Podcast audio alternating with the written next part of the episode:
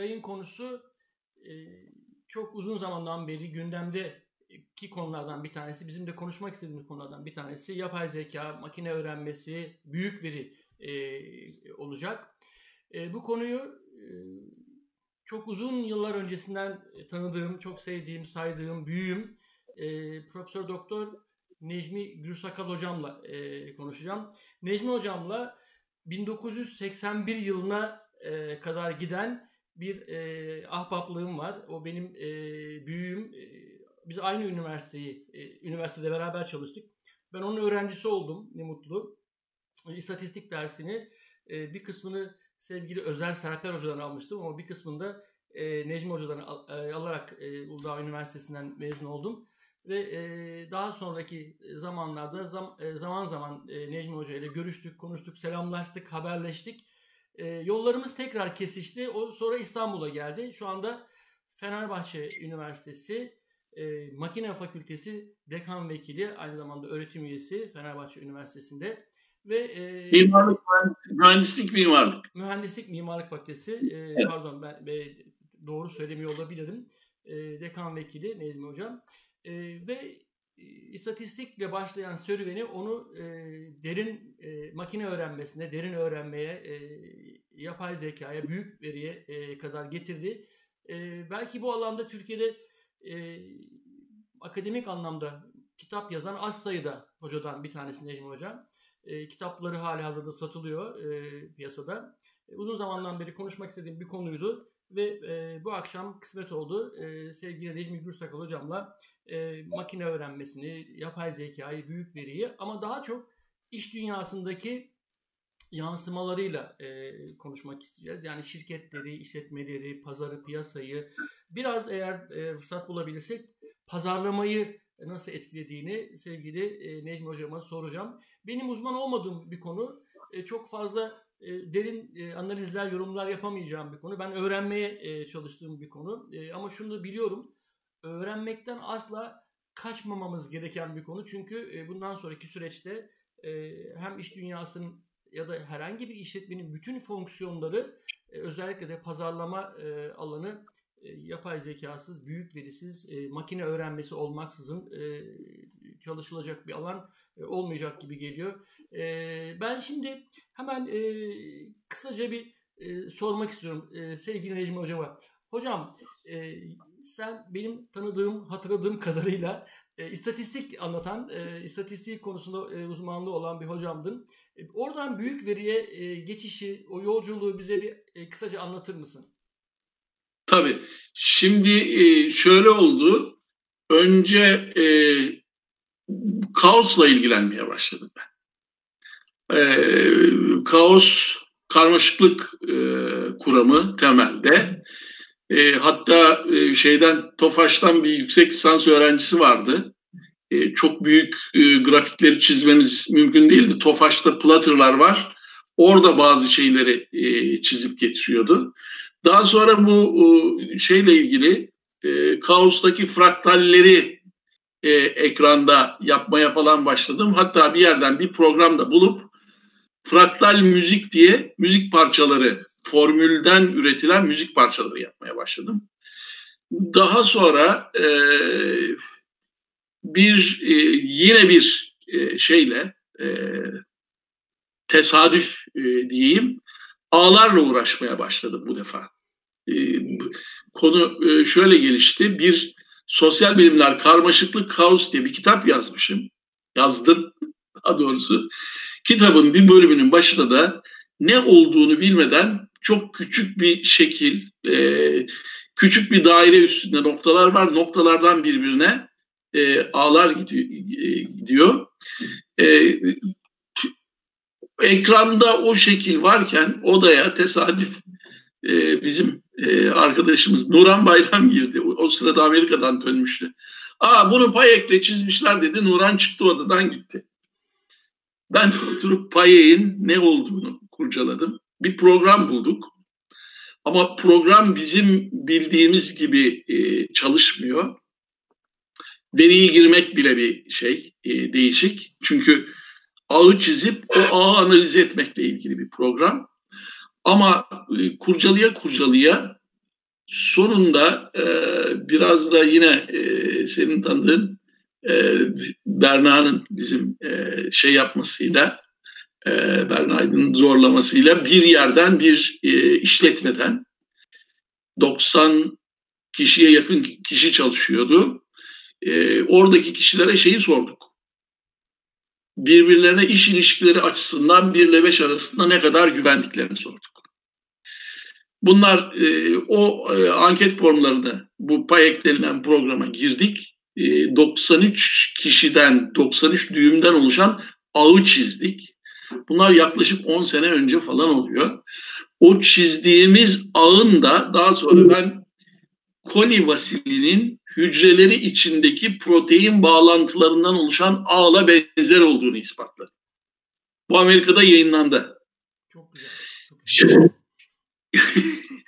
güzel. yani e, bu işlerle bu şekilde uğraşırken e, sağda solda daha sonra big data lafını görmeye başladım. E, data zaten bir istatistikçiyle doğal olarak ilişkili ve e, deyim yerindeyse utana sıkıla büyük veri diye bir kitap yazmaya başladım. Niye utana sıkıla? E, ben bilgisayarcı değilim bu bana mı düşer falan gibilerinden çekine çekine fakat kitap e, üç baskı yaptı. E, çok kişi kitapla ilgilendi. E, daha sonra da iyi ki ben bu kitabı yazmışım diye düşünmeye e, başladım. E, büyük veri e, meselesi hakikaten çok önemli. Bu işlerin bütün bu makine öğrenmesi, yapay zeka, e, derin öğrenme, bütün bu işlerin çıkış noktası büyük veri, big data. Big data olmadan makine öğrenmesinin olması hiçbir şekilde mümkün değil. O eski bir deyim ama e, garbage in, garbage out, çöp içeri, çöp dışarı. Veri çöp olursa gerçekten çıktı da çöp oluyor. Verinin çok kaliteli olması durumunda ancak çıktı e, çok kaliteli oluyor. E, işte büyük, büyük veri e, açıkçası e, şurada bir, bir parantez açayım. Ee, geçenlerde bir arkadaşla gene uzun uzadıya e, böyle yayında olmadan e, konuştuk. Hatta e, arkadaş dedi ki keşke ben bunları kaydetseydim bir yerde yayınlasaydık. E, şimdi büyük veri bizim istatistikte okuduğumuz o çekilen bir büyük örneklem mi değil mi? Orası biraz karışık bir konu. Neden karışık konu? Şimdi istersen şu noktadan biraz başlayayım. Bilimde iki temel yaklaşım var. Bunlardan birincisi rasyonalizm. İkincisi ise ampresizm, deneycilik. Bu deneycilik çok geç geliyor.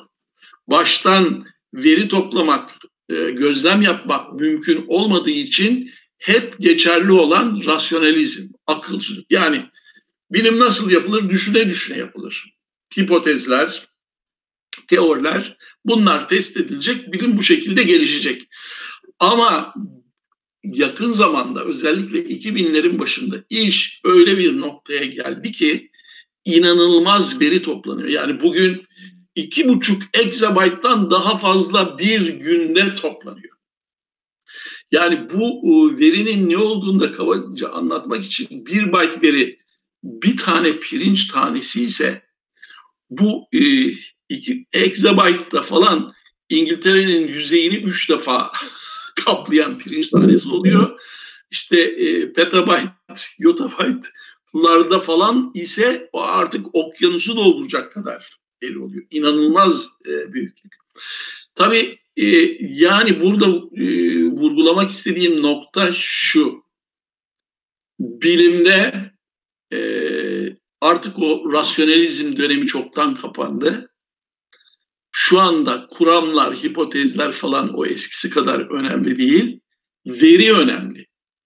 Verinin bize anlattığı hikayeler önemli. Tabii bu söylediklerimle ben bir taraftan da istatistiğin öldüğünü fakat henüz gömülmediğini de açık açık anlatıyorum. Çünkü istatistik bir taraftan data science'a, veri bilime veri bilimine evrildi. Bununla ilgili de ilginç bir örnek anlatayım. Yıllar önce diyelim ki bana veya başka bir hocaya birisi geldi getirdi dedi ki ya bu verilerin normal dağılıma uyması gerekiyor. Ama bir türlü uymuyor. Ben şimdi ne yapacağım? Ben veya başkası aldı oradan silgiyi, verinin orasını burasını sildi. Tamam işte şimdi uydu normal dağılıma dedi. Ve manipüle etti ve veriyi mahvetti. Verinin anlattığı, anlattığı hikayeyi mahvetti. Çok sonraları aslında dünyada verilerin e, normal dağılımdan e, daha çok e, şeye uygun oldukları. E, normal dağılımdan daha çok Pavlova, kuvvet yasası dağılımına, sol yukarıdan sağ aşağıya inen bir şekilde dağılıma uygun oldukları şey yapıldı, e, görüldü. Yani e, büyük veri bir örneklem değil bir defa. Büyük veriyi kullananlar da o kadar büyük şirketler ki büyük verinin örneklem mi o mu bu mu olduğuna pek bakmıyorlar. Çünkü büyük veriden çok iyi kestirimler yapıyorlar ve bundan para kazanıyorlar. Şimdi nasıl para kazanıyorlar o noktaya gelelim. Ee, bu işi büyük ölçüde yapan e, birçok şirket var. Hatta Türkiye'deki bazı şirketler de bir miktar yapıyor. Ama e, Amazon bunların en iyisi. Amazon'un ve Netflix'in öneri sistemleri var. Recommender System. Bu öneri sistemi denilen şey şöyle çalışıyor. Çok büyük bir matris düşünelim. Matris cebiri bütün bu işlerde çok temel.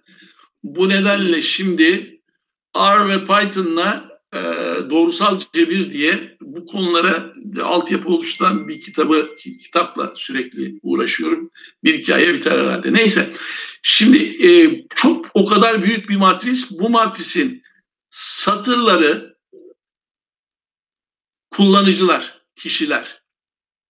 Sütunları ise diyelim Amazon'da satılan ürünler, kitaplar veya başka ürünler, products. E, Netflix'e gelirsek Satırlar yine izleyiciler, sütunlar ise filmler. Bu matrisler o kadar büyük ki e, milyonlarca diyelim kullanıcı, on binlerce, yüz binlerce ürün, film, böyle büyük matrisler. Ve bu matrisler temelde spars, seyrek matris bunlar. Yani hücrelerinin çok azı dolu Hücrelerde yine işte birle çoğu zaman birle beş arasında atılan yıldızlar oluyor. E herkes de iki beğendim, üç beğendim, bir beğendim o yıldızları koymadığı için matrislerin çoğu hücresi boş oluyor. Adamlar bu matrisleri çarpanlarına ayırarak ki bu tabii inanılmaz büyük bir iş. Matrisin küçüğünü bile çarpanlara ayırmak çok zorken bütün bu işler tabii data center denilen yerlerde yapılıyor. Büyük veriler oralarda saklanıyor. Data center'a da küçük bir parantez açalım. Bunlar ticari sunucular, birbirine paralel bağlanmış ticari sunucular. O sunucuların e, serverların biri bozulduğu zaman çıkarılıp yerine yenisi takılıyor. Çok büyük soğutma sistemleri var. Data center dediğimiz zaman bizim Tofaş, Renault kadar büyük şeyler ve bunların sürekli daha büyükleri kuruluyor. Data center'lar, veriler orada e, saklanıyor. E, şeyden e, o matrisleri çarpanlarına ayırıp şu şu şu ürünleri Amazon'dan satın almış veya Netflix'te şu şu şu filmleri seyretmiş kişinin daha sonra hangi ürünleri satın alabileceği, hangi filmleri seyredilebileceği, seyredebilecekleri tahmin ediliyor ve kişilere bildiriliyor. Sen bunu bunu seyrettin, bunları bunları da seyredebilirsin. Bunları bunları satın aldın, bunları bunları da satın alabilirsin gibi prediction kestirimler yapılıyor. Ve bu kestirimler yoluyla Amazon cirosunu yüzde 30 veya 35 arttırmış durumda çeşitli kaynaklara göre. Çünkü eskiye göre yine lafı biraz pazarlamaya getirelim. ürün çeşidi çok fazla. İnsanların kafaları ne satın alacakları konusunda da çok karışık. Firma onlara bir takım öneriler yapıyorsa bu önerilerin bir temeli de benzerliklere dayanıyor. Yani iki kişinin satın aldığı ürünler birbirine çok benzerse birinin aldıklarını diğeri almamışsa onları alıp oradan diğer kişiye ne yapıyorlar? Öneriyorlar. Ama bu öneri sistemleri son zamanların bana kalırsa en büyük e, satış açısından en büyük farklılığı. Tabii bu e, öneri sistemi neyi kullanıyor? Büyük veriyi kullanıyor yine. Büyük veri olmadan o matrisin oluşturulması hiçbir şekilde mümkün değil. Tabii bunun o, türleri var vesaire vesaire vesaire o, o tarafı ayrı bir e, şey. Temelde e, makine öğrenmesi dediğimiz zaman ise biz biliyoruz ki bilgisayarlar yazılımlarla çalışıyor. Yani bir bordro programı mesela kimin ne kadar para alacağını o program alt alta sürekli yazılan komutlarla e, makine uyguluyor işi, alıyor, öğreniyor ve uyguluyor. Ama makine öğrenmesinde e, verinin yazılıma dönüştürülmesi söz konusu. Yani makineye siz çürük meyve fotoğraflarını verip bunlar çürük diye onları sürekli etiketlerseniz meyve şey makine çürüğün nasıl bir şey olduğunu kabaca öğreniyor ve daha sonra önüne gelen görüntüdeki fotoğrafta hangisi çürük, hangisi çürük değil ne yapabiliyor? Ayırt edebiliyor. Makina e, tabii bu, burada önemli olan bu gelen verinin muhakkak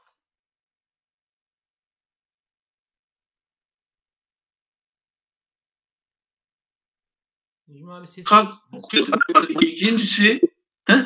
Sesin kesildi bir ama şimdi düzelt tamam problem yok. Ya, e, makinenin e, şey yapması için e, ya da bu sistemin iyi çalışması için başka bir gereklilik ise şu e, örneğin e, Amerika'da kişi fotoğraflarından verilen makineye verilen verilerde suçlular daha çok zencilerse makine öğrenirken bir yanlılığa sahip oluyor ve daha sonra makineye siz zenci fotoğraf verdiğiniz zaman bu suçlu büyük bir olasılıkla bu suçlu demeye başlıyor. Buradan da e, bir yanlılık ortaya çıkıyor. Yani öğretirken de makineye bütün bunları çok inceden inceye gözden geçirmek gerekiyor. Tabii bu, bu teknoloji dediğimiz şey inanılmaz korkunç bir şey. Ee, yani hakikaten insanları ürkütecek, korkutacak derecede bir şey. Çünkü mesela Çin'de yüz tanıma teknolojisi e, şimdi kullanılıyor ve e, her vatandaşa Çin hal ve geliş notu gibi bir not atıyor. Bu da bizim aklımıza teknolojinin e, ekmek bıçağı gibi bir şey olduğunu getiriyor. E, ekmek bıçağıyla biz ekmeği kesip karnı aç olan insanları da doyurabiliriz. Ama ekmek bıçağını alıp birkaç kişiyi de öldürebiliriz. Teknoloji... E, hatırlarsan e, Hawking'in, e, Stephen Hawking'in bir lafı vardı. E, 2014 yılında söylemişti bu yapay zeka ile ilgili. Yapay zeka e, geliştirmek insanlık tarihinin en büyük başarısı olacak ama e, dedi maalesef belki de son başarısı e, olacak diye de eklemiş. Evet. Şey e, iş, iş tehlikeli bir iş. Yalnız e, konuyu derinlemesine incelediğimiz zaman bir defa e, önce şundan söz edeyim. Kısa teknolojiyle ilgili kısa dönemli tahminlerimizi abartıyoruz. Uzun dönemlerde de daha eksik davranıyor. Bilmiyor, onları çok bilmiyor çünkü çok hızlı değişiyor. Evet. Şimdi bu e, ne, şunu söyleyeceğim. Mesela e, bu yapay zekanın en büyük başarıları Go diye Çinlilerin bir oyunu var. Şeyin daha karışığı, satrancın çok daha karışığı. İşte ne bileyim reinforcement learning ile takviyeli öğrenmeyle makine insanı yeniyor. DeepMind diye İngiltere'de bir şirket var. Ondan sonra Hatta içinde e, bir Türk de var. Kıbrıs e, kaynaklı galiba. Dehşet bir şirket. Ancak bunlar, bütün bu başarılar yani e, bilgisayarın bir arabayı sürücüsü olarak kullanması ya da işte Go oyununda yenmesi vesaire vesaire e, belli bir konuda yapılan işler. Genel anlamda bir zeka, genel anlamda yapılan bir iş daha benim bildiğim kadarıyla yok. Makine şunu yapıyor. Bak, e, bir sürü e, konusunda gerçekten çok uzman doktoru oturt. Onlara tahlilleri, röntgenleri, her şeyi ver. Makineye de her şeyi ver. Makine bütün o kaliteli doktorlardan çok daha iyi kestirim yapıyor. O konuda e, uzmansa. Ama aynı programa başka bir şeyle ilgili bir şey yaptırmaya kalkarsan hiç. Yani söylemek istediğim, varmak istediğim nokta şu. Kısa dönemde ya da bizim hayat süremiz içinde diyelim makinalardan bu kadar korkmanın alemi yok. bir, Ama bir şey eklemek istiyorum Necmi abi. Ee, bu büyük veriye dönmek gerekirse şimdi büyük veri daha çok böyle bizim merkezi veri tabanlarına bağlanmamızla ortaya toplanmaya başladı. Yoksa e, yıllardan beri e, şirketler bilgisayarları kullanmaya başladıkları andan itibaren veri topluyorlardı. Yani bugün çok basit bir satış fişinin üzerinde bile bakkaldan aldığımız bir satış fişinin üzerinde bile onlarca veri var. Yani ne zaman aldığımız, hangi saatte aldığımız, ne aldığımız, nasıl ödediğimiz e, vesaire gibi işte ne kadar indirim puan kazandığı vesaire. Ama bunu şirketler hiç kullanmıyorlardı. Yani o CRM e, sistemleri falan kurmaya başladılar. Bunları kaydetmeye başladılar. Sonra işte bir takım modellemelerle e, müşterilerin e, işte e, markalara, ürünlere, işte şirketlere sadık olması üzerine bir takım kurgular yapmaya başladılar. Ama ne zaman ki e, Google, Facebook, Twitter gibi böyle merkezi veri tabanlarına insanlar kendi rızalarıyla gidip abone olduklarında, üye olduklarında, kendi demografiklerini gönüllü olarak verdiklerinde ve sonra da o mecralarda vakit geçirdiklerinde işler karıştı. Çünkü e, bir kere e, profil olarak hiçbir gizlimiz saklımız yok. Ee, yani yaşımız, cinsiyetimiz, mesleğimiz, eğitimimiz bunları da göğsümüzü gere gere orada anlatıyoruz, gösteriyoruz. Sonra görseller, fotoğraflarla bunu süslüyoruz. Sonra işte şiir, öykü, hikaye, başımızdan geçen olay vesaire bunları da oraya ekliyoruz. En yakın arkadaşlarımızla etkileşime giriyoruz vesaire. Hayatımızı oraya taşıdıktan sonra işler çok kolaylaştı. Yani adamların elinde devasa veri tabanları var ve sürekli buraya biz malzeme akıtıyoruz. Ancak onların kullanımlarıyla ilgili de problemler ortaya çıktı. Yani onlar da bunu etik dışı kullanmaya başladılar. İşte Amerikan seçimlerinin manipülasyonu, e, bir önceki seçimlerde e, bu e, Cambridge Analytics şirketinin yakalanması, mah- mahkemelerde yargılanması vesaire. Bugün halihazırda işte bugün daha ya da dün Trump'ın aldığı bir yayınladığı bir genelge var. Twitter ile ilgili olarak biliyorsun. Sosyal medya ile ilgili e, kuralları yeniden belki ortaya e, koyacak. Belki birçok yani bunun e, T24'te e, bir, e, teknoloji yazan bir e, Füsun e, Sarp diye bir e, hanım en son onun yazısını okudum mesela. Belki e, bildiğimiz kullandığımız anlamda sosyal medyayı artık kullanamayacağız. Çünkü birçok ülke bundan e, yani ülkeler belki yönetimsel anlamda e, bundan şikayet ediyorlar ama kişiler de kişisel verilerinin ulu orta ifşa edilmesi, satılması, başkalarına işte gönderilmesi vesaire bunlardan rahatsız oluyorlar. Ee, bir de bunları o kadar enteresan kullanıyor ki bu markalar. Ee, için içinden çıkamıyor tüketici. Mesela bugün YouTube'a girdiğiniz zaman sizin profiliniz ne olursa olsun, hangi e, karakterde olursanız olun, eğer rastgele, rastsal olarak e, video izlemeye girdiyseniz birkaç dakika e, içinde böyle kanlı, işte uçak kazaları, tren kazaları, cinayetler, kavgalar böyle e, çok böyle derin aksiyonların olduğu videolar karşılaşıyoruz. Yani ben e, Sadri Alışık'tan bir eski Türk filminin sahnesini izlemek üzere gidiyorum şeye e, YouTube'da onu bir yerden görüyorum. E, yarım saat sonra e, işte bilmem Boeing 737'nin işte bilmem çakılması veyahut da işte bilmem nerede bilmem kime saldırması ile ilgili e, videoların arasında görüyorum kendim. Çünkü öneri sistemi Biraz da böyle çalışıyor. Çünkü o da oradan para kazanıyor. Sevgili Yalçın sormuş. Büyük şirketler nereden para kazanıyorlar diye. E, ben de onu sana sormak istiyorum. Reklamdan. Reklam, reklamdan. Reklamdan kazan- hedef, hedef reklamdan. Reklam biliyorsun e, reklam kavramı değişti. Yani bir billboard'a ya da televizyona ben e, geçenlerde e, farkına vardım. E, bu Acun bir program yaptı. 3 milyon kişi e, Instagram'da bu programı seyretti. Şey yani. O sırada benim aklıma geldi. Ben 5 sene önce Sakarya Üniversitesi'nde konuşurken, büyük veriyle ilgili konuşurken birkaç sene içinde televizyonlar bitecek demişim. Ve bunu da gazeteler yazmış. Bunun e, kanıtı var. Tamam televizyonlar tümüyle ortadan elbette kalkmadı ama bu e, hedef e, reklam meselesi e, televizyonlara uygun bir iş değil. Doğru söylüyorsun. Yani onun için onun için bu iş başka sosyal e, şeyin e, medyanın işi. Şimdi o bu söylediklerine ilgili bir iki şey eklemek istiyorum. E, toprağı bol olsun. E, Steve Jobs. E, bu bizim fareyi, mouse'u Xerox şirketi buluyor ve e, işte birileri bulur, akıllılar da kopya eder diye alıyor ve utanıp sıkılmadan adamlara bir de aptal diyor.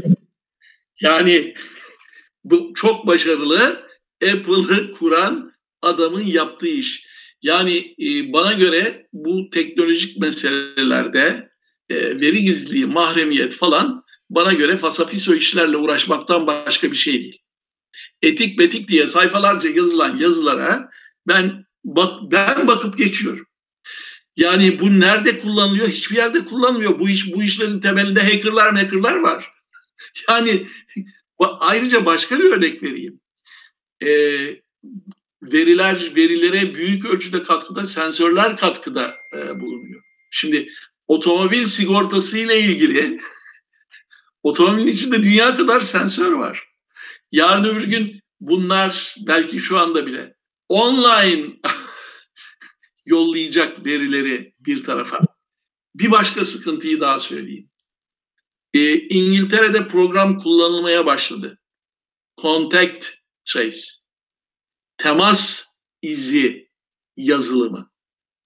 Şimdi bu Covid'den kaçmak için temas izi yazılımını kullanır mısın? Kullanmaz mısın? Bluetooth'la şey yapıyor, çalışıyor. E bana göre herkes kullanır. Öyle değil mi? Virüsten korkan herkes bu aynı zamanda e, Mayıs'ın ortasında çıkaracaklarını söylediler ama herhalde bir aksaklık oldu veya daha geç çıkacak. Google'la Apple'ın ortak bir projesi var bu Contact Trace konusunda. O da devam ediyor ama vurgulamak istediğim şey şu. Bana bana gel ben mahremiyetimin gideceğini biliyorum. Ama korunma başka korunma şansım yok. Böyle bir programı ne yaparsanız yapın. Benim nerede dolaştığımı görürseniz e, benim için bir sakıncası yok ama ben de yeter ki virüse karşı kendimi kullanayım diyeceğim. Bu bir. Fayda maliyet tabii orada işte. Faydası çok büyük olduğu için. Evet. Maliyet e, katlanacak insan. Evet. Ay, aynı şey yani e, şu e, sağlanan imkan da az değil. Bak hepimiz bedava e, e, e-mail, e-posta imkanlarını kullanıyoruz. Şunu kullanıyoruz, bunu kullanıyoruz. E buna karşı para alınmıyor. E, buna karşı bir şeyin alınması lazım ki alınıyor. Fazlasıyla alınmıyor. Biz pazarlamacıların çok sevdiği bir laf var. Eğer işte bir şey bedavaysa ürünsüzsiniz diyorlar. Aynen. Aynen. Aynen. Bedavayı kullanıyorsanız ürünsüzsiniz. Ürün, ürün biziz biz de. Bill Gates demişti yıllar önce ya demişti benim e, e, altyapımdan haberleşiyorsunuz. Sizi postadan kurtardım. Zarftan, kağıttan, puldan, hastane e, postaneye gitmekten bana mektup başına bir sent verin demişti. Yani onu hesaplarsanız günde birkaç milyar dolar para e, kazanması lazım. Şimdi e, onu vermiyoruz ama e, bütün mail içeriğini adam okuyor tabii bu arada. Mail içeriğini okuyarak e, bize hedefli reklamlar gönderiyor. E, sevgili tabii. Murat yazmış orada. Büyük veri, öneri sistemi ve tüketim kültürü üçgeni diye bir üçgen bu tabii. Yani veri, ne tükettiğimizi biliyor. E, öneri sistemi getiriyor ve öneri sistemiyle bizi istediği İbrahim satıyor. Adeta bizi bizden daha iyi bilen bir sistem kurmuşlar. Kesin. Ama bunu zaten Necmi abi söylüyor Facebook diyor ki paylaşımlarınızın sayısı e, çok e, rakamlardan emin değilim ama 100 kadar paylaşımınızdan en yakın dostunuzdan daha iyi bilirim. 200'e ulaşırsa paylaşımlarınız evet. annenizden babanızdan 300'e ulaşırsa sizden daha iyi bilirim diyor. Yani kendinize bile itiraf edemediğiniz gerçekleri. Şimdiki bu 2016'daki Amerika'daki seçimde 4-5 tane soruyla bu e, tipleri ayırdılar. Kimlikleri belirlediler. Ona göre e, şeyde e, gösterdiler insanlara. Nedir bu? O, Balkanlarda bir ülkede bütün gençler e, Mercedes almışlar çünkü o işe çalışıyorlar. Facebook'a çalışıyorlar. Sahte e, haberler, videolar, bilmem neler şeyler. Yani bunlar artık bilinen e, hikaye. Numaralar. Ama ama her ne olursa olsun e, şimdi biz e, birkaç sene önce yine aldık e, Türkiye'nin bir milli maçındaki paslaşmaları bir A olarak belirleyip bu e, paslaşmalarda en sık tekrarlanan motifleri belirledik. Şimdi buradan nereye geleceğim? Burada e, bu hastalığın bulaşmasıyla ilgili ağları doğru düzgün çizebilirsek eğer nasıl orada bulaşma motiflerinin en sık nasıl tekrarlandığını yakalayacaksın tabii tabii. Çok, büyük, bir artı, çok büyük bir fayda tabii ki. E, e, ben e, bir, birkaç şeyde Hürriyet'in Bursa bölgesinde bir de Hürriyet'in internet sitesinde bir röportaj yaptı. Okudum onu ben ikisini de. Hürriyet, Hürriyet'tekini okudum. Evet. Orada Türkiye'nin bir e, ağ enstitüsü kurması gerektiğini söyledi. Neden? İşte böyle İngiltere'deki gibi veya yarın öbür gün e, Google'la Apple'ın ortak çıkaracağı programdaki gibi programlar olursa, bunlardan veriler akarsa bu verileri kim değerlendirecek? Kimler bu işle ilgilenecek? Ee, belki de senin delikanlı gibi mühendislik okuyan biri e, bu işlerle ilgilenecek. Ama bu kanalların artık açılması lazım. Örneğin Network Science A bilimi denilen konuyla ilgili daha ülkemizde var bir takım yerlerde şüphesiz dersler var bunları az buçuk biliyorum ama yeteri kadar ders yok. Doğru. E, programlar var Hollanda'da e, veri bilimi programı var. Bizde ders ancak birkaç tane yerde. Ders, ders ancak. Yani bu teknoloji konusunda hiçbir şey yapılmıyor değil. Mesela geçen gün ben yine e, Nazil diye böyle bir şey yaparken oradan öğrenciler söylediler. İşte 1 milyon yazılımcı diye bir şey varmış. Program. Ücretsiz e, programlar öğretiliyormuş. Kaydolmuşlar. Gayet güzel. Çok çok verimli işler ama bunların daha da hızlanması lazım. Başka çünkü hangi konuyu açsak şimdi e, istatistik desek hani ben kendi e, hayatımın büyük bir kısmı o işle uğraştığım için bilgisayar olmadan artık istatistik hiçbir şekilde yok ve onun adı da büyük ölçüde veri bilim oldu. Pazarlama desek yine aynı şekilde. Kesinlikle. Ben pazarlamayla ilgili bir özet çıkarttım. Yani 3 saat 3 saat anlatabilirim pazarlamada nerede konuşulduğuyla ilgili olarak. inanılmaz bir şey. Yani 5 sene sonra bir pazarlama yönetici e, profesyonelinin e, herhangi bir programlama dilini bilmeksizin yani bu e, Python'u, e, R'yi, SQL'i, işte e, arı, ondan sonra C++'ı, SQL, e, başka Java'yı e, hani hiçbir şey bilmiyorsan biz öğrenmiştik üniversite Fortran'ı bilmiyoruz. Bilmeden e, karar üretmesi ya da işte hedef kitleyi bulması, analiz etmesi, fiyat programı uygulaması, yeni ürün marka çalışması yapması neredeyse imkansız hale geliyor. E, ve, ve bütün şeylerde e, avukatlar için de bu böyle. Kesinlikle. Mesela IBM'in e, Watson diye bir şeyi var. Onun içinde Ross diye bir Amerika'daki en büyük hukuk firmaları o Ross'u kullanıyor. Kesinlikle çok doğru. Doktorlar için öyle artık görüntü işleme, görüntü analizi konusu e, yani e, o eski röntgen mütehassısları falan ne kadar yapabilir? Yani gözünün görmeyeceği şeyleri e, görüyor. Yaşlanmıyor, hamile kalmıyor, Sigara hasta içmiyor, para vermiyor. Arife Yani- günü tatile bağlayıp Bodrum'a gitmiyor mesela. Arife günü. gitmiyor, sinirlenmiyor. Akşam karısıyla kavga ettikten sonra ertesi sabah ona buna bağırıp çağırmıyor. evet, Yani o, o kadar çok artısı var ki insanın onunla yarışması hiçbir şekilde mümkün değil. Zaten Necmi Hocam e, medikal tarafta inanılmaz e, kullanım alanları çok belirgin bir şekilde e, arttı. Senin de söyle radyologlar artık yani radyolojide radyologların gö- gözle yani e, çıplak gözle yaptıkları tetkiklerden çok daha keskin, hızlı ve doğru teşhisler koyabildikleri, radyoloji tetkikleri yapabildikleri gördüler ve şu anda dünyada birçok yerde artık e, radyolojik tetkiklerin raporlarını yapay zeka algoritmaları yazmaya başladı. Yani orada öyle bir alana gidildi. Hatta orada tıp kendi içinde tıp tıp alanı çok fazla tartışıyor bu konuları. İlker hocam bizi dinliyorsa bir de öyle bir e, program da yapmak istiyoruz. Yani e, tıpta e, neler oluyor? Dijitalleşme. Tabii tabii tabii tabii, tabii. çok tıpta çok mesela ben bir tane söyleyeyim ağ epidemiyolojisi Türkiye'de kaç kişi ağ epidemiyolojisi çalışıyor? Çok az. Vallahi birkaç kişi duydum. Çok az herhalde. Çok az, çok az. Birkaç tane televizyon programında duydum. Ee, senin söylediğine benzer e, fikirler öne sürdüler. Yani A ep- epidemiolojisi çalışan insanlar eğer A, e, e, A sistemini anlayabilirlerse e, salgının dağılımını modelleyebilirlerse e, Evet. oradan Çok önlemler- önemli. Tabii ki orada önlemler geliştirmek veyahut da işte e, bulaş, bulaşmayı en az seviyeye indirecek bir kurmak mümkün olabilecek şeklinde. Necmi abi bir şey daha sormak istiyorum sana şimdi. E, bu programlamadan biraz bahsettim. E, oraya geleceğim ama tekrardan. Şimdi bu e, büyük veri e, ve oradan işte modelleme ve e, şuraya kadar geldik. Evlerde dijital asistanlar var.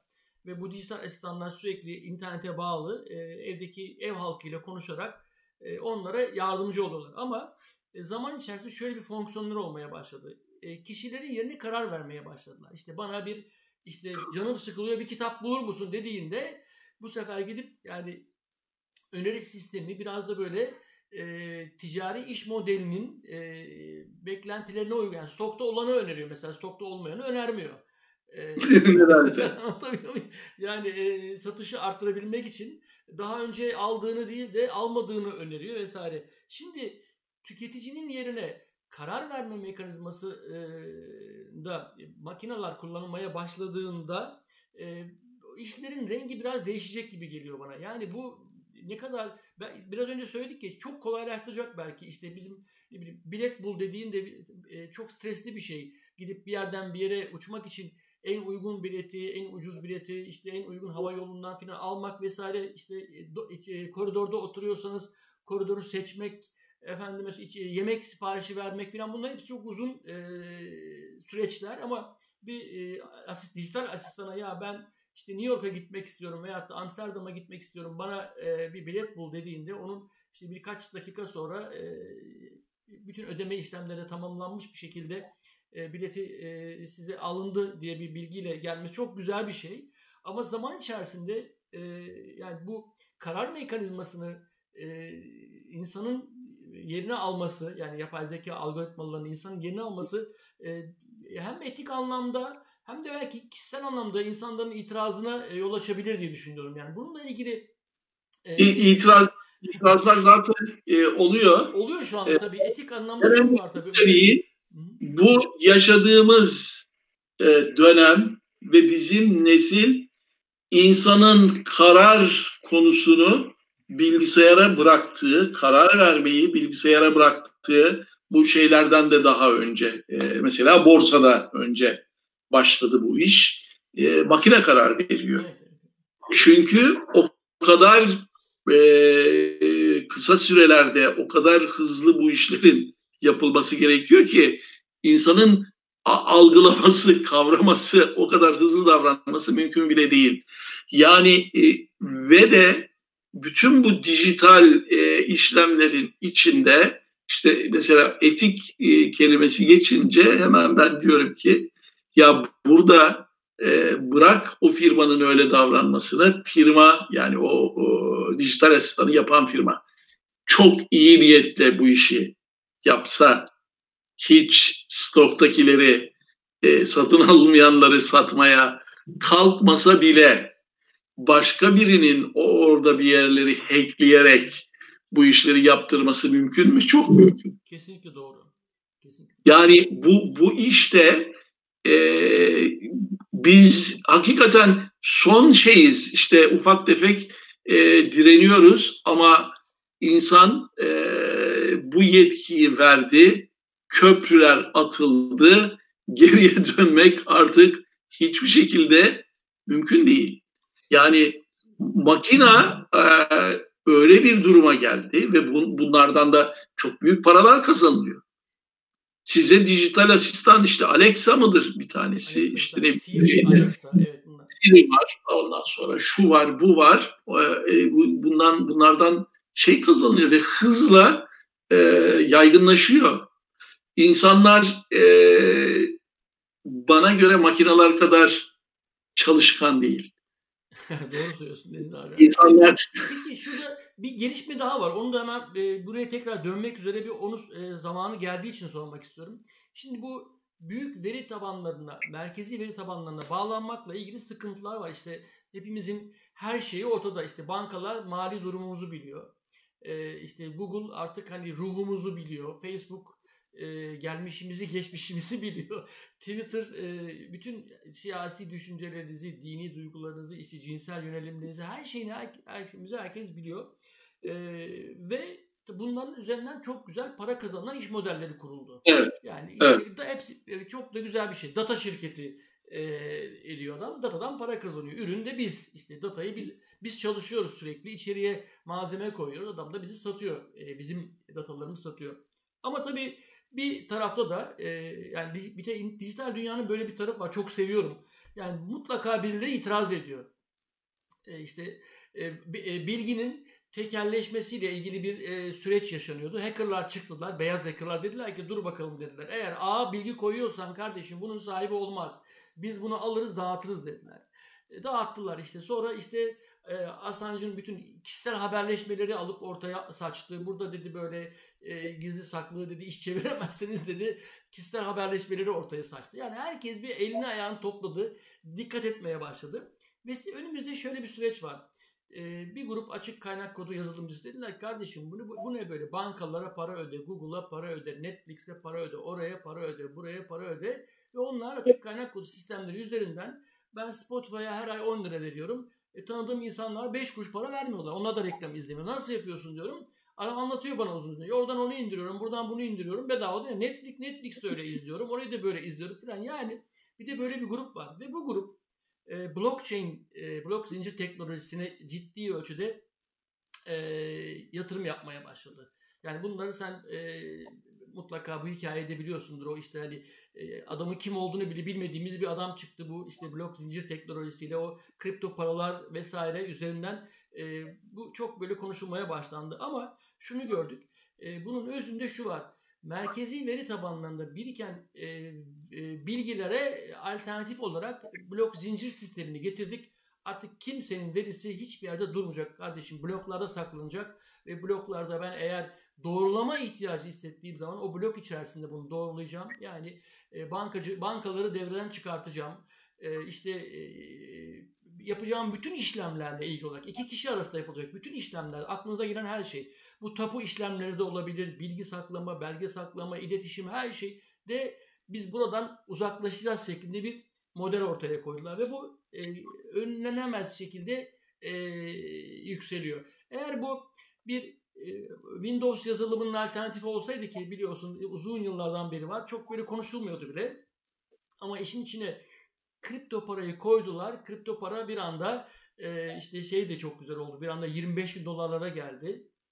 veri madenciliği yapanlar veri madenciliğinden para kazanıyorlar orada biliyorsun. Oradan para yapabiliyorlar. Ve hem bir spekülatif tarafı var bu işin e, hem de parasal anlamda kripto para e, takas biraz e, şey değil ama e, saklama vesaire gibi konularda çok ciddi bir avantaj sağlamaya başladı. Yani e, A şahsından B şahsına para gönderilirken çok düşük maliyetlerle bu işlemler yapılmaya başlandı. Sonra azdı. Nasıl? Ha, şimdi, şimdi bir kesildi bağlantı bir ara. Ha, e, yani, şimdi e, bu e, yine ne söylemeye düşündüğünü merak ediyorum. Yani e, bir yandan makine öğrenmesi, büyük veri falan ama bir yandan da bu verinin artık bundan sonra bu ilahi hay böyle gitmeyeceğiyle ilgili e, bir dünyada e, kurgulanıyor gibi geliyor bana. Şimdi e, şeyin e, blockchain'in e, zor ya da eksik tarafı bu mining yapılması meselesi inanılmaz büyük elektrik tüketimine neden oluyor.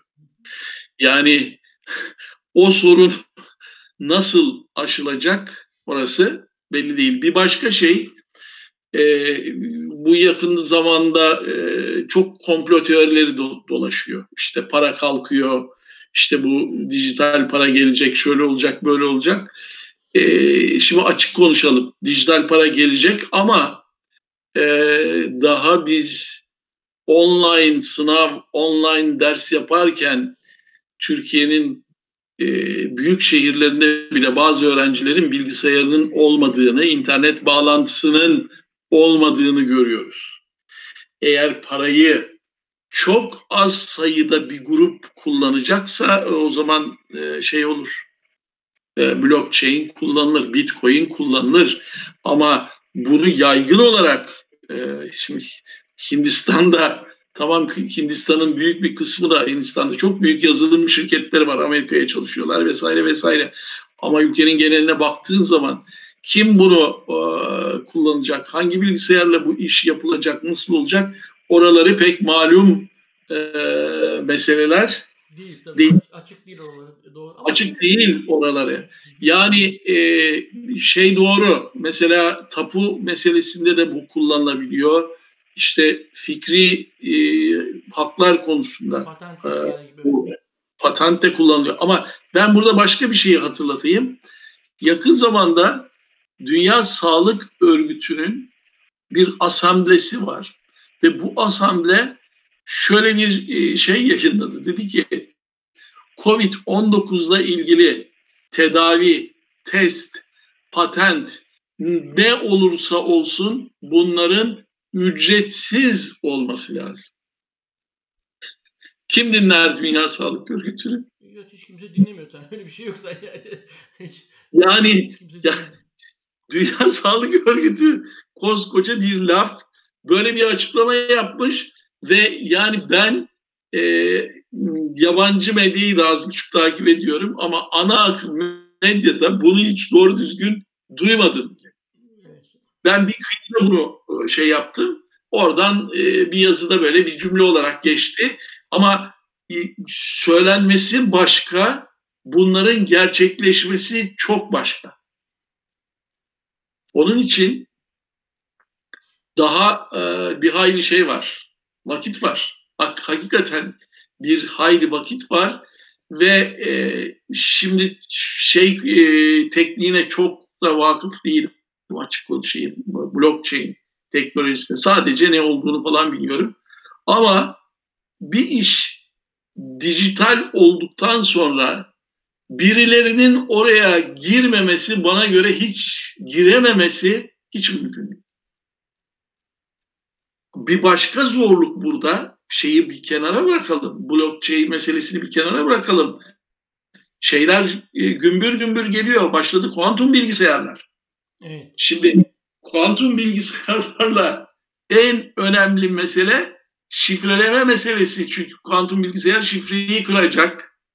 Bugünkü anlamda kullanılan şifreyi tak diye kıracak. O zaman o zaman ne olacak?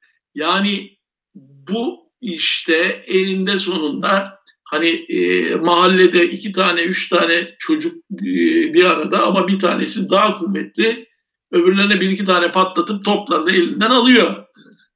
e, Necmi abi bundan 20 sene önce bir sıralama vardı hatırlarsan. E, dünyanın en büyük şirketleri diye 20 25 tane şirket alt alta dizilirdi. Ve bunlardan da o zaman işte biz gençlik e, zamanlarımızda hep şikayet ederdik. İşte bunlar dünyayı sömürüyor işte vesaire vesaire böyle o e, gençlik rüzgarları. Bunlar hep silah şirketleri, petrol şirketleri, efendime söyleyeyim ilaç şirketleriydi. E, ve bunlar hakikaten de hepimiz bunları bilirdik ezberden. Ve bunların teker olmasından e, filan yakınladık. Bugün e, bilişim şirketleri geldi ama tekerleşme aynen devam ediyor. Yani kapitalist dünyanın e, inanılmaz bir e, şeyi. Hatta e, mentalite olarak da çok değişmediler. Yani bilişim sektöründeki şirketlerin hani biraz bu konu belki dağılacak ama işte e, daha böyle insan kaynağı kaliteli, hep mühendisler, yazılımcılar çalışıyor filan. Orada hatta e, bazıları üniversite diplomasına da gerek yok, iyi yazılımcı olsun, ben çalıştırırım filan dediler ama e, insan kaynakları politikalarına baktığınızda mesela Amazon biraz önce sen söyledin. Hakikaten Amerika'yı bloke etti, dünyayı bloke etti. Perakende de kapattı artık yani herkes evet. herkes ondan alıyor. Evet. Ama Amazon'un çalışanları na yönelik bir performans e, e, yani nasıl söylesem şey var e, ta, e, performans değerleme sistemleri var. E, çalışanlar e, evlerinden e, gidip gelirken geç kalmasınlar diye çadırda yaşıyorlar. Yani Amazon'a yakın e, depolara yakın arazilere çadır kurup orada yaşıyorlar. Hatta iş yerinde, iş yerinde e, tuvalete gitmemek için yanlarında taşıdıkları pet şişeleri yapıyorlar idrarlarında. Yani bunlar kitaplarda e, Amerika'da yazıldı. Yani bunlar e, şey e, gerçek diyorsun. Gerçek tabii. Geçen sene e, Amerika'da bestseller olan bir kitaptan e, Linus yazdığı bir kitap e, Kurumsal Kobaylar diye bir kitap. Yani evet. şimdi e, şirketlerin isimleri değişti.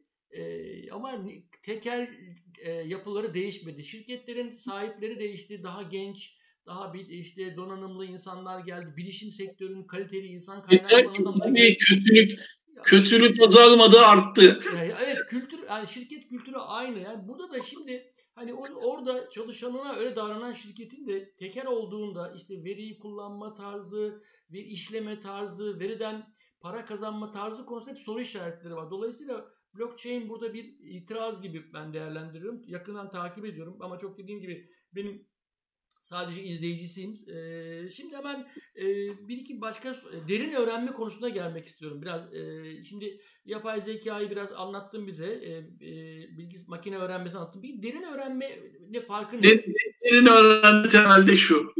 E, yapay sinir ağları, derin öğrenme beynin katmanlarını model olarak alıyor. O katmanlardan e, yani artificial ANN, Artificial Neural Network'te yapay bir sinir ağı oluşturup oradan e, kestirimi, tahmini veya işte görüntünün işlenmesini, bütün bu işleri o şekilde e, yapıyor. E, derin öğrenme büyük ölçüde bilgisayarın görmesi. İnsan gibi düşünmeye çalışması, insan insanı modellemesi gibi. Görüntü, görüntüyle ilgili, büyük ölçüde görüntüyle ilgili bu e, şüphesiz çok yerde de e, kullanılıyor. Çok yerde kullanılıyor. Gittikçe daha fazla e, yerde kullanılıyor. Derin öğrenme, deep learning meselesi. De, derin e, denilmesi bu şeydeki bizim beynimizde de katmanlar var. E, bu bunların e, bu yapay sinir ağının katman sayısı fazlalaştığı zaman e, derin öğrenme e, başlamış oluyor orada. Yani e, bütün e, şeyleri topladığımız zaman e, ister e, işte e, makine öğrenmesi, derin öğrenme veya içine bunun robotiği koyduğumuz zaman yapay zeka. Bunlar e, hepsi hemen hemen bir bir başlık altında toplanabilecek e, şeyler. Ağlar aynı şekilde sözünü ettiğimiz benim sözünü ettiğim ağlar gerçek ağlar. Ee, artık değil, yapay değil, gerçek anlamda ağlar. Bütün bunlarda temel e, istenilen şey kestirim, prediction. Öngörü, evet. Gelecek. Öngörü. Bu kestirimin nasıl yapıldığı, bunun kuramı, bunun şusu busu o kadar önemli değil. Sen doğru kestirimler yapıyorsan bu kestirimleri kullanarak bunu paraya dönüştürüyorsun. İşte adamın neyi satın alacağını kestiren. Adamın hangi tüketim cluster'ında kümesinde olduğunu e, belirleyerek. Tabii bu iş artık öyle e, noktalara evrildi ki e, mesela şunu bile yapıyorlar. E, satın alma gücü çok yüksek olan bir bayan internete girdiği andan itibaren bayanı bir ekip takip etmeye başlıyor. Ve ta ki ona çok pahalı deri bir takımı satana kadar. Şimdi bu anlattığım olay bu reklam mı? çok reklamdan başka bir şey tabii ki artık. Pazarlama mı? Av mı? Çünkü bir avlayanlar var, bir de av var ortada. Evet, avlanan var, av var. Doğru söylüyorsun. Bu, bu, bu ne? Bu, buna ben açıkçası bir at koyamıyorum. Ama bunun gibi örnekler yaşanıyor, var. Yani o, o kadar değişik bir şekilde evriliyor ki bana göre birçok yerde kitapların yazdıkları o, o dönemleri de hatırlarız. Bizim o 80'lerde e, yaşadığımız dönemlerde İbrahim 30 sene aynı kitap okutuluyor. evet. Şimdi doğru söylüyorsun. Mesela pazarlama noktasından gidersek bugün bana göre elbette siz daha iyi bilirsiniz. Philip Kotler'in pazarlama kitabının ne kadar geçerliliği kaldı ben. Bu son Covid'den sonra zaten, e, zaten her şey değişti. Yani bu Covid olayından sonra yani, e, tüketimle ilgili bütün her şey değişti. O da zaten değiştirdi. Fikrini hemen o da bir yazı yazdı. Yani tüketim odaklı e, ki orada tabii ciddi bir öz eleştiri de yapma zamanı şirketler açısından e, bu yapay zeka ve işte makine öğrenmesi, derin öğrenme gibi kavramların temelinde pazarlama tarafından baktığımız zaman tüketicinin satın alma kararlarının çok büyük bir bölümünün bilinçli ve rasyonel verilmediği dolayısıyla araya bir mekanizma koyarak o kararları yönlendirme ihtiyacı ortaya çıkıyor. Yani buradan e, çıkıyor. Dolayısıyla hep tüket, hep tüket, hep tüket. Öyle bir mekanizma kurdular ki tüketici giriyor Amazon'a bir şey görüyor. Bunu alırsan indirim yaparım. Bunu alırsan kargo almam. Bununla beraber bunu da alırsan şunu yaparım vesaire gibi. Sen Prime'sın. Amazon Prime bilmem ne Prime. Evet. Kartını satıyor sana. Onu satıyor, bunu satıyor. Rezervasyon yaptırıyor. Çıkmamış kitabı satıyor. Ee, hocam öyle enteresan bir şey ki e, herhangi bir yazarla ilgili bir araştırma yap. Bunun kitabı çıkmadı ama diyor. Mesela şimdi Mayıs ayı, Haziran ayındayız. Eylül'de çıkacak. Şimdiden rezervasyon yapmak ister misin? Yani çıkmamış Ama bu, bu e, başka şekilde bu işleri kestirenler de var bana göre. Sen Orhan Pamuk'un 4 yıldır Veba Geceleri diye bir roman yazdığını biliyor musun? Bilmiyorum, takip etmiyorum. 4 yıl önce bu salgının başlayacağını aynı Bill Gates gibi birileri kestirdi mi acaba? Olabilir tabii ki. O da tabii bunlar e, e, bu pandemiyle ilgili tabii ki bu kestirimlerle ilgili birçok şey okudum ben de yazı okudum yani olabileceğiyle ilgili ama e, artık bu bir davul çalmadıkları kaldı. Bunu işte Bill Gates de söyledi, başkaları da söyledi. Bir sonraki bir, sonraki, evet. bir sonraki problemin evet. pandemi olacağı söylendi. Hatta daha da şeyde daha tehlikeli olacağı ile ilgili kestirimler de vardı. Ya tabii bu kadar veriden artık bunları bilmeleri lazım. Yani bir faydalı bir işte yapsınlar yani şey e, hep sadece satmak anlamında söylemiyorum. Yani sadece pazarlama e, tarafında kullanıp da neyi alacak, neyi alsa iyi olurdan ziyade bir de bunları da bilmeleri gerekir. Doğru tabii böyle senaryolar e, muhtemelen vardır. E, bitirmedi bu arada değil mi? E, şey Orhan Pamuk hocam. Neyim hocam? Beni duyamıyorsun galiba.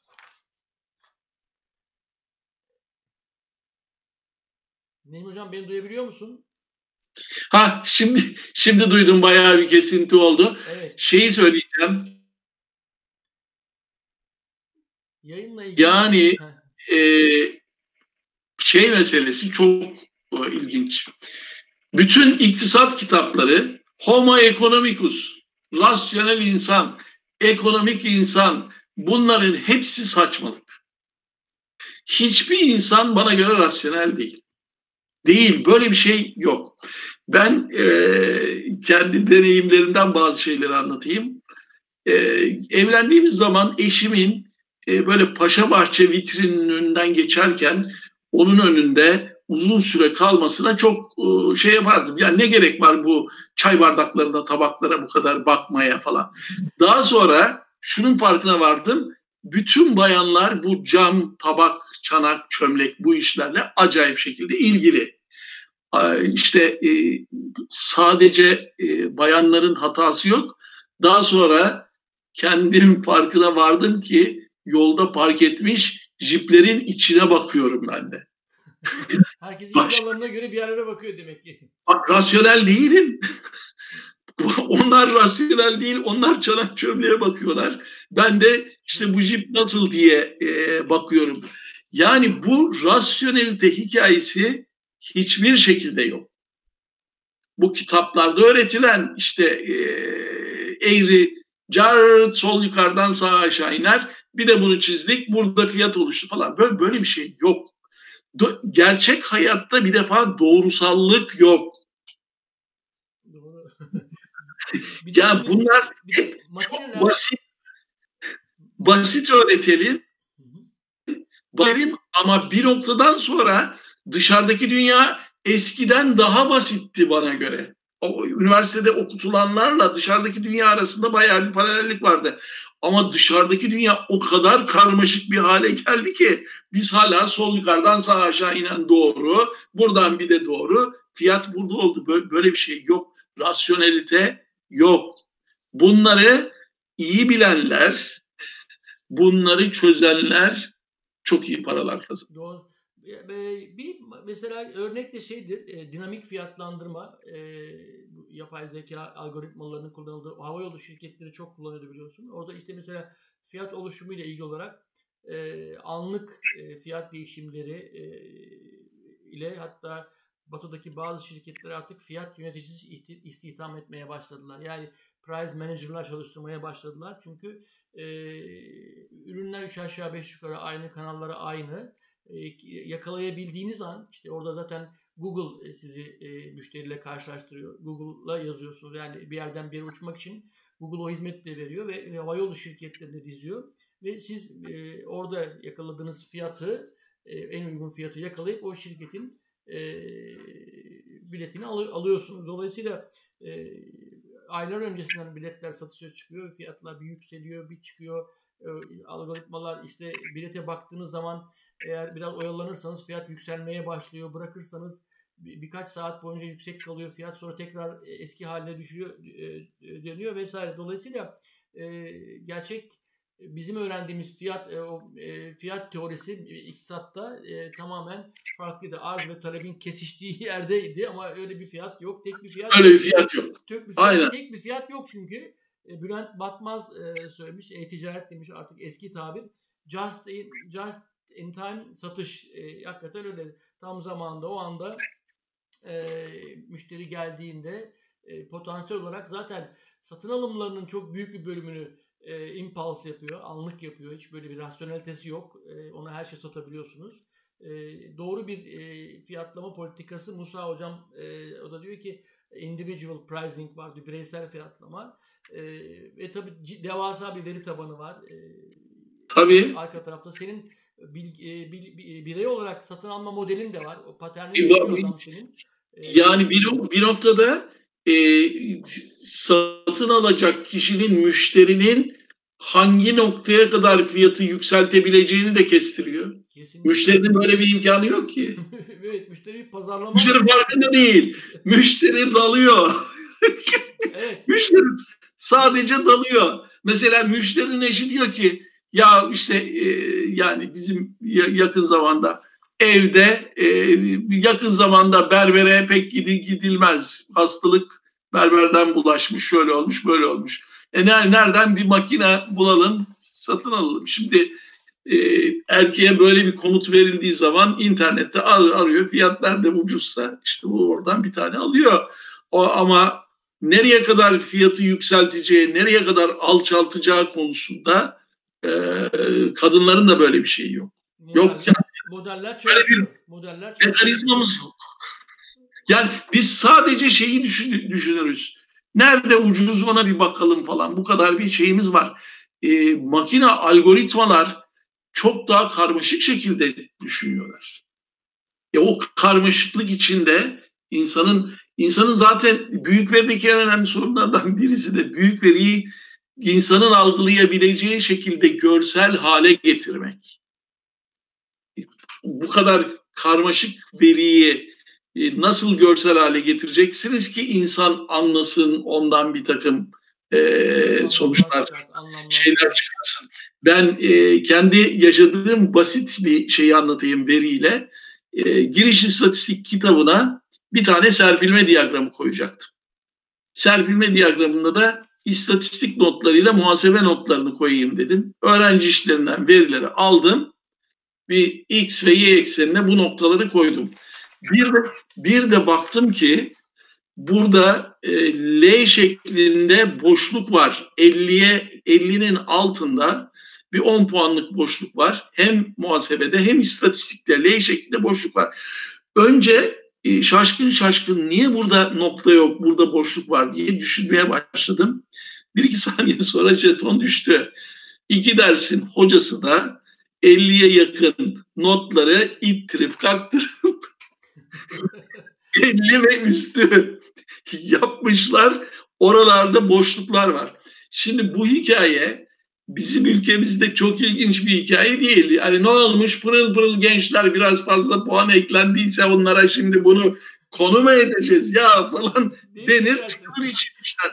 Ama dışarıda ciddi bir lisede veya fakültede birisi bunu gördüğü zaman ya siz ne yapıyorsunuz? Yani veri gerçekten çok hikaye anlatıyor. Bütün kuramdan, ondan bundan her şeyden çok hikaye anlatıyor. Ama bunu işte e, e, burada tabii çok az benim dediğim 50 kişilik bir sınıf, bir grup bilmem ne. Bu milyonlarca kişi nokta nokta oraya girdiği zaman zaten ekran kararıyor hiçbir şey göremiyorsun. ekran kararıyor. Ancak bunu e, işte çok filtreleyip, analiz edip, derleyip, toplayıp e, görsel ya da sayısal hale getirirseniz o zaman algılanması e, daha kolay oluyor. Ee, çok Necmi abi bir tane bir şaka e, ile bağlamak istiyorum ben. Makine öğrenmesi e, evet. algoritması bara girmiş. Barmen ne istersin diye sormuş. Algoritma yanıtlamış herkes ne istiyor diye e, son cevap vermiş. E, 203. 203. tekrarda beklenmedik bir şekilde bilinç kazanmış ve gereksiz derecede yüksek düzeylerde alkol tüketimin düşünüldüğünde insanın varoluş için tehlike olacağını e, düşünerek e, barı yakmaya karar vermiş. 500. 500. tekrara geldiğinde de oturup içki ısmarlamaya başlamış. E, Sağa sola. Ancak 2005. tekrara geldiğinde e, bu şekilde içkilere rahat rahat ulaşacağını fark ederek barmenin yerine geçmiş ve ondan sonraki tekrarların tamamı tamamı kovulmadan bardaki alkolü nasıl tüketeceğini belirlemeye çalışmakla geçmiş şeklinde. Geçmiş. Geri kalan.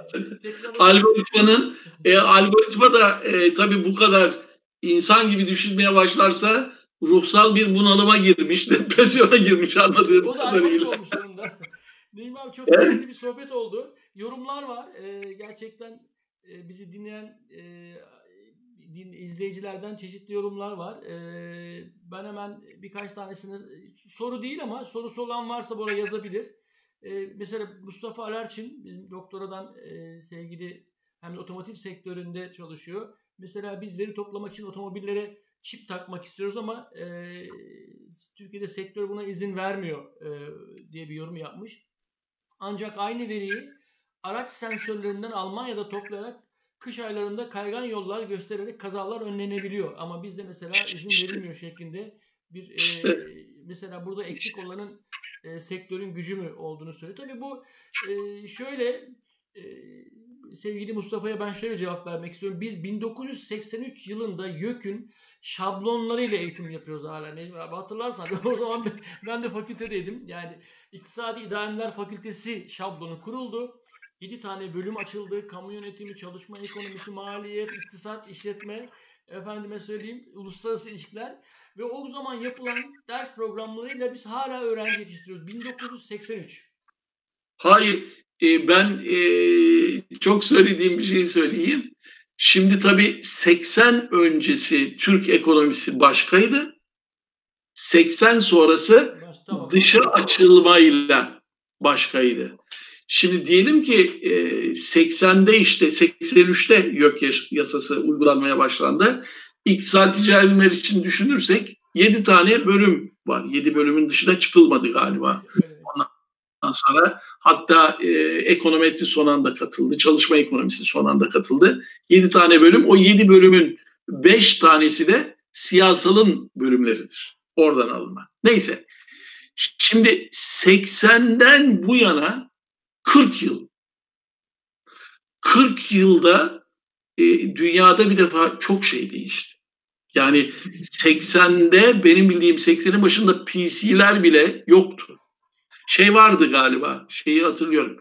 Yani bizim aşağıda bir mainframe bir bilgisayar vardı. Delikli kartlarla evet. şeyler Ama o yapıyordu. büyük bilgisayar odasını hatırlıyorum ben. Devasa kapı evet. açıp girdiğim. Evet.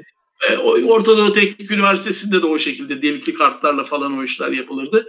PC'ler 80'lerin sonuna doğru, çıkmaya başladı hatırladığım kadarıyla. Ama e, yani e, mesela ben bugünlerde e, sayısal sosyal bilimler gibi bir takım şeyler görüyorum. Bu dışarıdaki e, değişime e, bu bölüm mantığında da e, şey yapılması lazım. Daha da önemli olan bir şey disiplinler arası yaklaşım bölüm mantığında hiç uygulanmıyor. Oysa dışarıda yapılan işlerin çoğu disiplinler arası yaklaşımla yapılıyor. Onların makalelerinde yani akla sayı kesim veremem de 30 kişinin yazdığı makaleler var ya. Evet. Yani oradan da bir e, şeyimiz var o disiplinler arası yaklaşıma ne kadar yaklaşırsak o kadar karlı olacağız. Kesinlikle katılıyorum benim abi. Onun dışında bir iki tane e, evet patentle ilgili sevgili Yalçın demiş ki e, ücretsiz olmasına büyük ilaç firmaları izin vermezler muhtemelen diye yorum yapmış. Tabii çok doğru. Çok doğru dediği dediği çok doğru ama işte Dünya Sağlık Örgütü de böyle bir açıklama yapıyor. Ama yani giriyoruz Necmi abi. Başka bir belki e, düzlemde onu tartışır. Mesela e, ortak aşı geliştirmesi için 7-8 milyar dolarlık bir para topladı büyük devletler. Yani aşının geliştirilmesi için bir fon hatta daha önce, daha önce olmayan bir şeydi. E, tüketimle ilgili yeni bir takım konseptler, e, işte e, devletin ekonomideki yeriyle ilgili bazı e, özellikle bu sağlık sektöründe yaşanan olaylardan dolayı e, yani pandemiden kaynaklanan tecrübelerden dolayı devletin yerinin yeniden tartışıldığını tekrar görmeye başladık. Tüketimle ilgili işte pandemi bizi biraz kendimize getirdi falan diyoruz ama daha öncesinde küresel iklim krizi gibi e, ortada duran bir bomba var aslında bakarsanız. Yani onu hiç e, tekrar düşünecek miyiz düşünmeyecek miyiz ama sonuçta şuraya e, özetleyebiliriz. Yani e, büyük veri e, büyük veriyi işlemek için yapay zeka algoritmaları derin öğrenme gibi e, yeni araçlar geldi. Yönetimsel araçlar bunlar. E, ben bir pazarlamacı olarak açık söylemek gerekirse e, bütün öğrencilerime diyorum ki mutlaka Python öğrenin, R istatistiği öğrenin. E, çünkü hani bunları e, nasıl söylenir işinin merkezinde olacak e, e, alanlar bunlar. Yani öğrensem iyi olur değil. Hani ben istatistik biz e, pazarlamacı olduk. İstatistiği öğrensek iyi olurdu. İyi araştırma yapmak için istatistik bilmek gerekiyor. Ekonometri öğrensen daha iyi makro konular çalışırsın, model kurarsın, talep tahmini yaparsın filandı. Ama şimdi artık e, pazarlama e, elimde bir kitap var mesela ona bak, e, uzun uzun okuyorum. E, reklamdan tutun, e, talep tahminlerinden tutun, reklam ajanslar, yeni ürün geliştirme, sosyal medya analizleri. Mesela şimdi sosyal medya dinlemediği bir kavram var.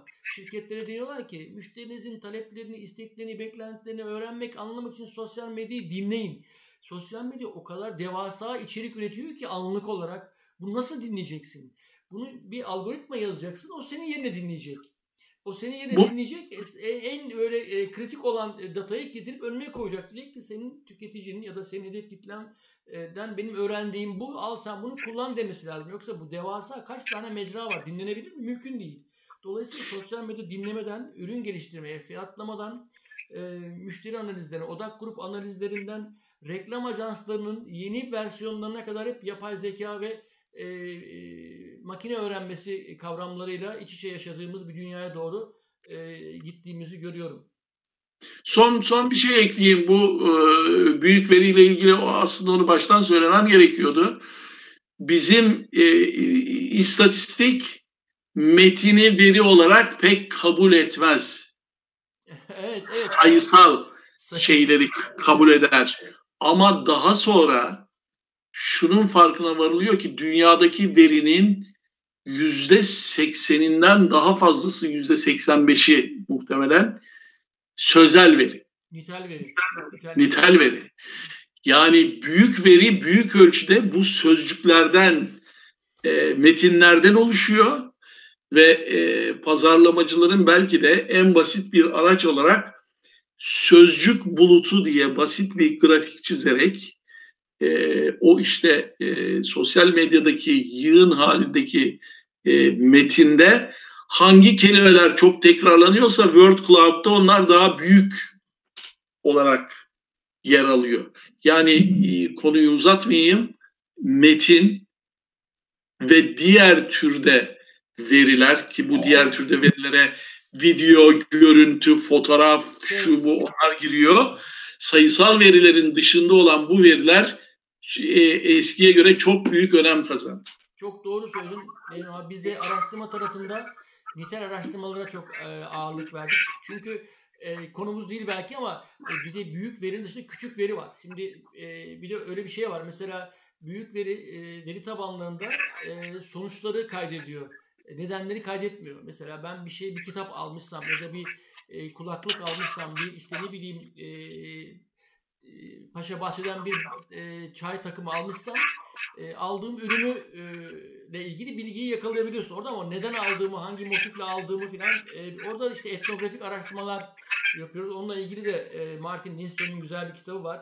E, Small Data diye. E, sen büyük veri yazdın bir de onu da ben sana... Yok. Ben artık yaşlandım. Yeter bana. ben sana onu e, öneririm. Orada Küçük Veri diye bir kitap. O da e, insanların hangi motivasyonlarla hangi satın alma davranışlarını gerçekleştirdiklerini anlamaya yönelik olarak evlerine, yatak odalarına, banyolarına, tuvaletlerine, oturma odalarına, otomobillerine gidip e, gözlemler yapan e, bir e, araştırmacı. Dolayısıyla çok doğru söylüyorsun. Video içeriği YouTube'da her dakika 24 saat uzunluğunda video ekleniyor. Biz de mesela bir saatlik bir videoyu biraz sonra ekleyeceğiz. İnanılmaz bir video içeriği geliyor. Bunu analiz etmek gerekiyor. Ses içeriği geliyor. Bir sürü ses e, platformu var. E, text içeriği e, Facebook'ta, Twitter'da. Dolayısıyla sadece sayısal veri değil, sayısal olmayan veriler de var. Bunların da hepsinin işlenmesi ile ilgili programlar var. Onları da kullanmak e, zorundayız e, diye düşünüyorum. Ne, e, Necmi Hocam çok teşekkür ediyorum. Bana bir nostalji... Ben teşekkür ederim. Yıllar önce senin öğrencindim. Bugün de böyle bir öğrenci hoca gibi sen anlattın. E, kesmedim çok e, severek dinledim. E, ümit ediyorum ki bizi dinleyenler de keyif almışlardır. Güzel konulardı. Bitmez tabii. Saatlerce konuşulabilir. E, bu kaydı Spotify'a da aktarıyorum. Biraz öncekine ek, e, şey olsun diye söylüyorum. Yani görsel olarak kaydımız var. Spotify'da da ses dosyası olarak da bana sevgili Yalçın e, parmaksız destek oluyor sağ olsun. Onun e, yardımlarıyla. E, sonra da bu e, yayınla ilgili özetleri de yine sevgili Gizem Köse'nin özetlerini YouTube'da, e, e daha doğrusu Twitter'da, sosyal medyanın değişik mecralarında yayınlıyorum. Bizi dinleyen herkese çok teşekkür ediyorum. Katıldığın için çok teşekkürler Necmi Hocam. Ben teşekkür Başka yayınlarda görüşmek üzere. İnşallah. İnşallah. Görüşmek üzere. Necmi abi kapattım.